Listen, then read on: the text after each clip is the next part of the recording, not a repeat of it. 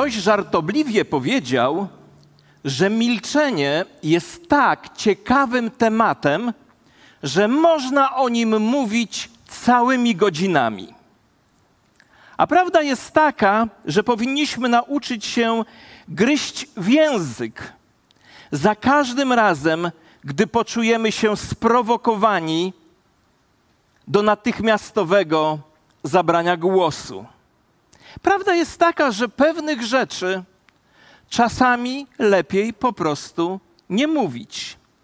I to prowadzi nas do kolejnego tekstu z listu Jakuba, który rozważamy w ramach serii Jak żyć wiarą, a nie religią. A tytuł dzisiejszego kazania brzmi Ugryź się w język, a w zasadzie przyznam wam szczerze, przyznam wam się szczerze, że początkowo zatytułowałem to kazanie Lepiej się zamknij. Posłuchajmy fragmentu Bożego Słowa. Przestańcie, drodzy bracia, tak garnąć się do nauczania. Wiedzcie, że dla nas nauczycieli wyrok będzie surowszy. Wszyscy potykamy się w wielu sprawach. Ten jednak, kto nie uchybia w mowie, jest człowiekiem doskonałym. Potrafi on utrzymać w ryzach całe swoje ciało. Gdy koniom zakładamy wędzidła, aby nam były posłuszne, to kierujemy całym ich ciałem. Okręty również, choć są ogromne i poruszane przez potężne wiatry, za sprawą niewielkiego steru płyną tam, dokąd je kieruje wola sternika. Podobnie język jest małym członkiem, a szczyci się z wielkich spraw. Zauważcie, jak wielki las może spłonąć z powodu małego ognia. Język ma potężną moc, która może przynieść dobro lub zło. Dlatego, tak jak mówi Jakub, a my ostatnio to rozważaliśmy, ten fragment Bożego Słowa zaczyna się od bardzo poważnego ostrzeżenia, które brzmi: Przestańcie, drodzy bracia, tak garnąć się do nauczania. Wiedzcie, że dla nas, nauczycieli, wyrok będzie surowszy. To bardzo mocne, bo przecież pewnego dnia, jak powiedział Pan Jezus, każdy z nas będzie musiał zdać sprawę i odpowiedzieć za wszystkie słowa, które wypowiedzieliśmy. Z każdego bezużytecznego słowa, które ludzie wypowiedzą, zdadzą sprawę w dniu sądu, powiedział Pan Jezus. Wszyscy będziemy musieli odpowiedzieć za słowa, te napisane i te wypowiedziane, a na nauczycielach ciąży tym większa odpowiedzialność. Uważaj więc, co mówisz i co piszesz. A potem od poważnego ostrzeżenia Jakub przechodzi do wyjaśnienia powodu tego ostrzeżenia. Posłuchajmy wyjaśnienie tego zaskakującego powodu, dla którego jesteśmy ostrzeżeni. Wszyscy potykamy się w wielu sprawach. Ten jednak, kto nie uchybia w mowie, jest człowiekiem doskonałym. Potrafi on utrzymać w ryzach całe swoje ciało. Prawda zawarta w pierwszej części tego wersetu powinna nam być bardzo bliska, ponieważ my wszyscy upadamy. Idąc przez życie, upadamy na różne sposoby, między innymi mówiąc niemądre rzeczy, które mogą zranić innych ludzi. I lepiej przyznać się do tej prawdy, że wszyscy upadamy i zgodzić się z nią, zamiast sprzeczać się w tej dziedzinie z Panem Bogiem. Wszyscy upadamy idąc prze, przez życie. Mówimy niemądre rzeczy, podejmujemy niewłaściwe decyzje, szybko się denerwujemy, wolno wybaczamy, szybko osądzamy, krytykujemy, nie poznawszy faktów, osądzamy, usprawiedliwiając siebie, z igły robimy widły, mówimy zanim wysłuchamy, za dużo się przechwalamy, używamy słów jako broni, poniżamy tych, którzy mają inne zdanie. A ostatnio odkryłem, patrząc przede wszystkim na swoje życie, choć nie tylko, nas, chrześcijan, cechuje niezwykła i ogromna nadwrażliwość na swoim punkcie. Przynajmniej ja tak mam. Upadam ja i upadasz ty. Wszyscy potykamy się po drodze, a nasi najbliżsi dobrze o tym wiedzą. Wszyscy bowiem, jak mówi apostoł Paweł, zgrzeszyli i są pozbawieni chwały Boga. Jeśli chodzi o bycie grzesznikami, nie ma różnicy, czy jesteś bogaty, czy biedny, młody, stary, mężczyzną, kobietą, czy kimkolwiek innym. Kiedy Bóg spogląda na nas z nieba, to widzi planetę, która jest zbuntowana przeciwko niemu. I pod tym względem, jak mówi apostoł Paweł w liście do Rzymian 3:23, nie ma różnicy między ludźmi. Ktoś powiedział to tak: Wszyscy płyniemy w tej samej łodzi, tonącej łodzi. I jeśli Bóg czegoś nie zrobi, to wszyscy zatoniemy. A to prowadzi nas do naprawdę zaskakującego stwierdzenia. Kto nie uchybia w mowie, jest człowiekiem doskonałym. Posłuchajcie bardzo uważnie. Sposób, w którym używamy naszego języka lub sposób, w jaki używamy naszego języka, ujawnia naszą duchową dojrzałość lub jej brak. Nasz język ujawnia naszą duchową dojrzałość lub brak tej duchowej dojrzałości. Słowo doskonały użyte w tym tekście to inaczej mówiąc kompletny, zintegrowany. Inaczej mówiąc, człowiek, który żyje w taki sposób, w jaki mówi. Człowiek, którego słowom nie zaprzecza jego własne życie. Człowiek, który kontroluje to, co mówi, kontroluje całe swoje życie. Wiecie, ja jestem dość znanym mówcą. Wielu ludzi patrzy na mnie przez pryzmat kazalnicy, i nawet u części z nich mam całkiem dobrą opinię, ale prawda jest taka, że większość tych ludzi nie zna mnie poza kazalnicą. Ale zna mnie moja żona i znają mnie moje dzieci. Znają mnie moi przyjaciele i moi współpracownicy. Moich kazań mogą słuchać miliony, ale jeśli uchybiam w mowie, czyli nie żyję spójnie z tym, co wypowiadam, to moje słowa nie mają zbyt wielkiego znaczenia. Ale wyobraźcie sobie człowieka, który przemawia tylko do garstki ludzi w jakimś malutkim kościele, a jego kazania nie są nigdzie transmitowane i w ogóle nie jest znany opinii publicznej, ale jego kościół darzy go najwyższym szacunkiem, ponieważ jego życie potwierdza to, czego naucza. Wówczas prawda jest taka, że ten człowiek robi o wiele, wiele więcej dla wieczności niż człowiek mający tak zwaną wielką służbę, a który jednocześnie nie potrafi okiełznać własnego języka. Weźmy to sobie do serca. Grzechy języka prowadzą do grzechów ciała. Najpierw mówimy, potem przechodzimy do czynów.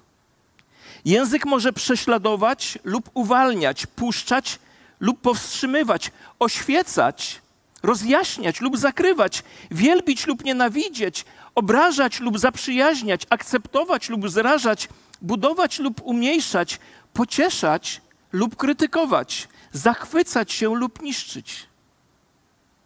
Jak więc używasz swojego języka?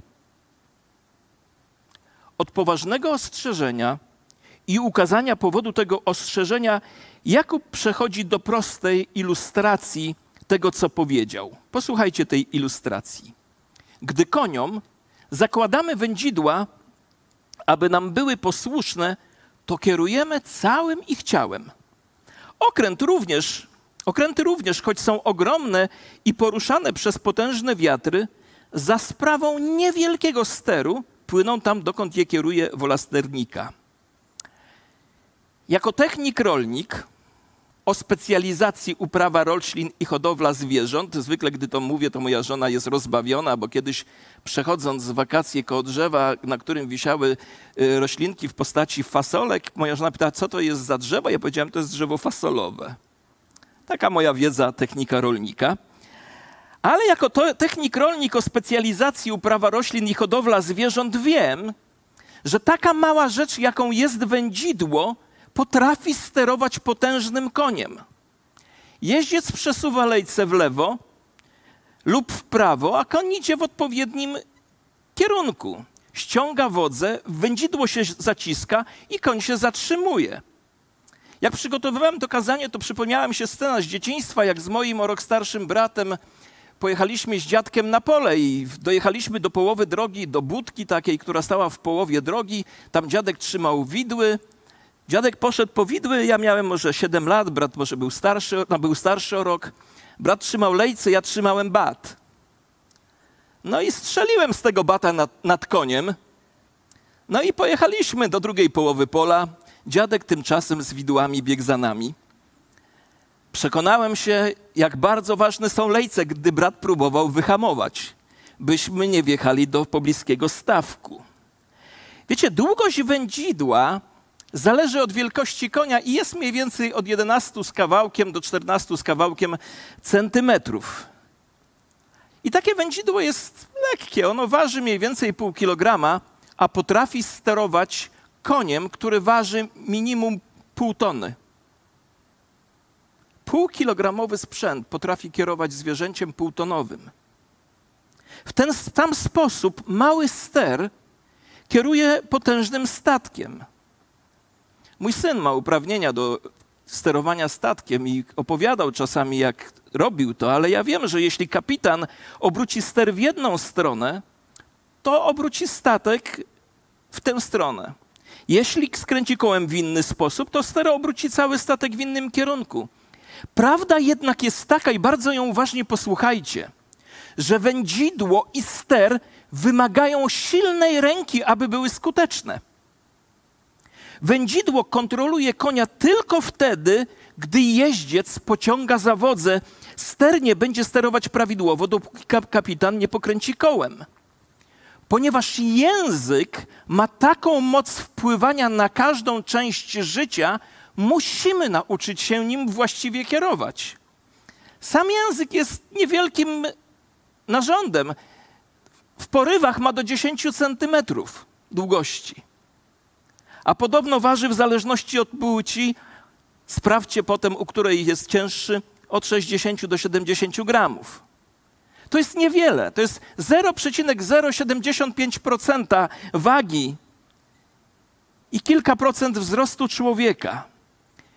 Większość narządów w naszym ciele jest większa i waży więcej niż język, a mimo to ten mały narząd może nieść dużo zła lub wiele dobra. Księga przypowieści mówi tak: śmierć i życie są w mocy języka. Za każdym razem, gdy otwierasz usta, wychodzi z nich albo śmierć, albo życie co dzisiaj wyjdzie z Twoich ust. Po tym poważnym ostrzeżeniu i ukazania powodów ostrzeżenia i tej niezwykłej ilustracji, Jakub prowadzi nas do bardzo otrzeźwiającego przypomnienia. A przypomnienie to brzmi tak. Język jest małym członkiem, a szczyci się z wielkich spraw Zauważcie, jak wielki las może spłonąć z powodu małego ognia. Język jest jak ogień, a mała iskra może go wzniecić. Dotyczy to zarówno szerzenia Bożej miłości, jak i innych mniej szlachetnych czynności. Taka jest prawda. Ogień w palenisku to ogień dobrze wykorzystany. Na, natomiast ogień na zasłonach w salonie to poważne niebezpieczeństwo. I podobnie jest z językiem. Język może płonąć dla Boga lub płonąć dla zła, a wybór zawsze należy do nas.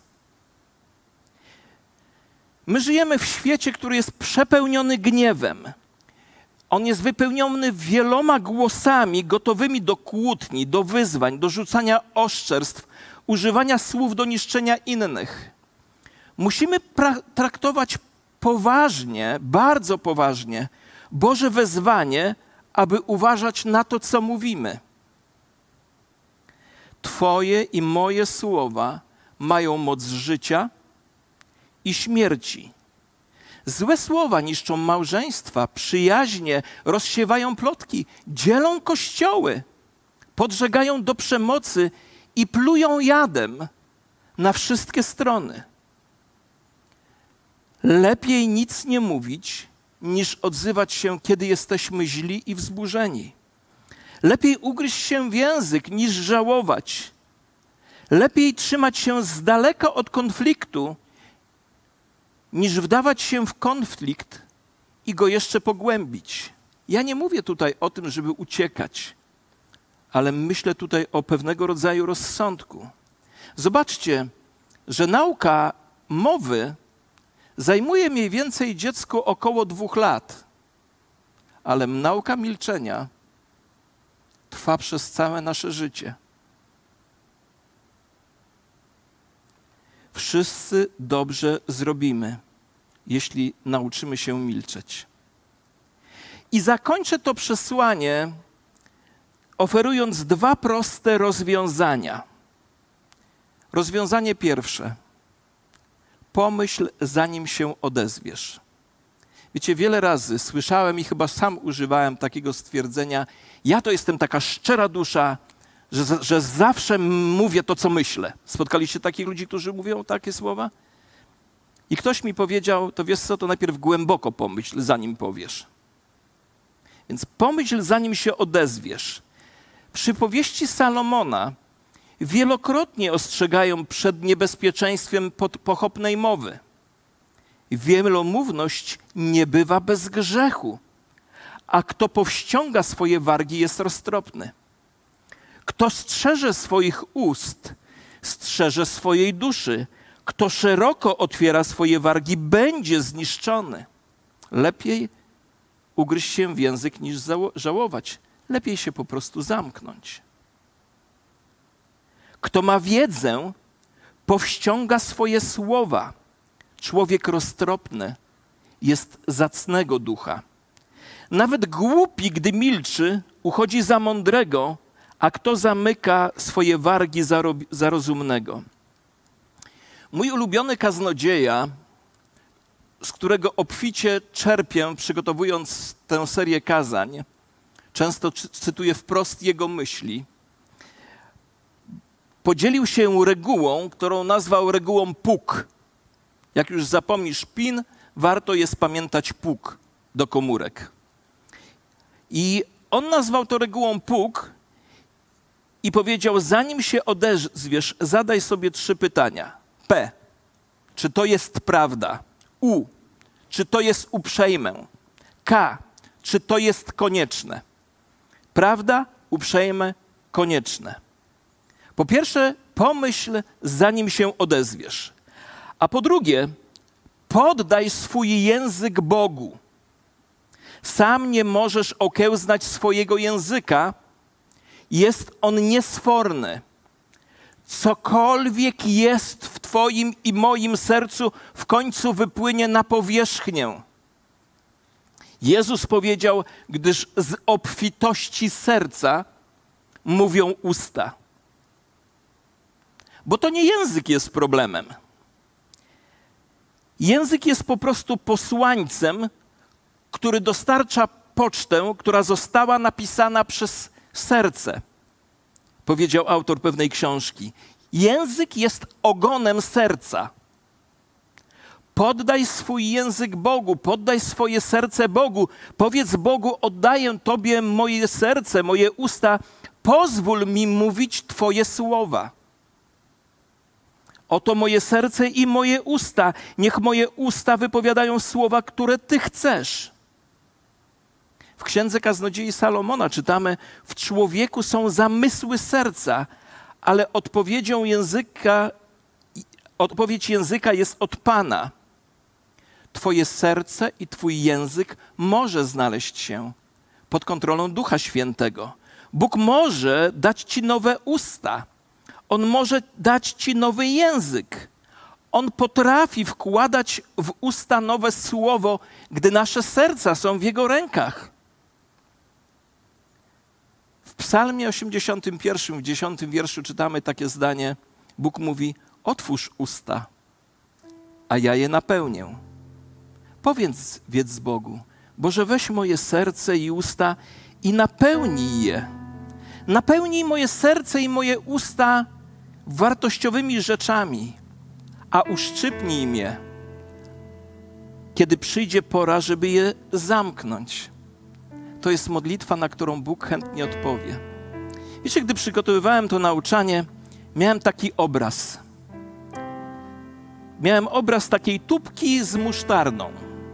Wiecie, gdy naciskamy tubkę z musztardą, to z tej tubki wiecie, co wychodzi?